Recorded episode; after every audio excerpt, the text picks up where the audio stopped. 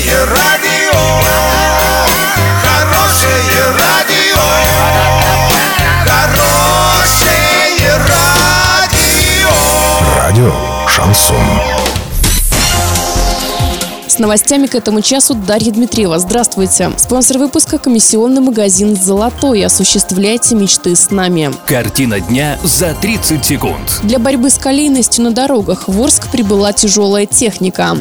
В Оренбургской области ожидается сильный паводок. Подробнее обо всем. Подробнее обо всем. Для борьбы с колейностью на дорогах в Орск прибыла тяжелая техника. Ее задача – снять анализ дорог и убрать колею. Семь грейдеров вместе с имеющейся техникой в Орске распределены по трем районам, где самые проблемные участки. Об этом сообщает пресс-служба администрации города.